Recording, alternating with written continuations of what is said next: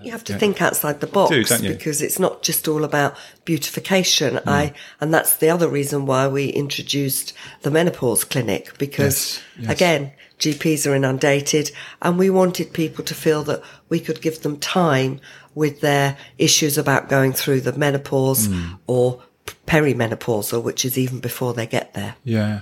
So with that, um, they book an appointment and they come in, they spend time with you, you go through some treatments with them.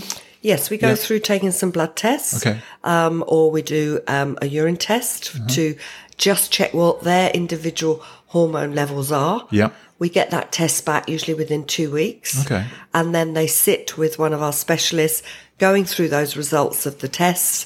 And we are able to offer them bioidentical hormones, which is what mimics the way the body is. They're plant based hormones, Okay. which are equally as good um, as the hormones they'd receive from their GP. Yeah. And you know that because of the results, I guess, that you're getting.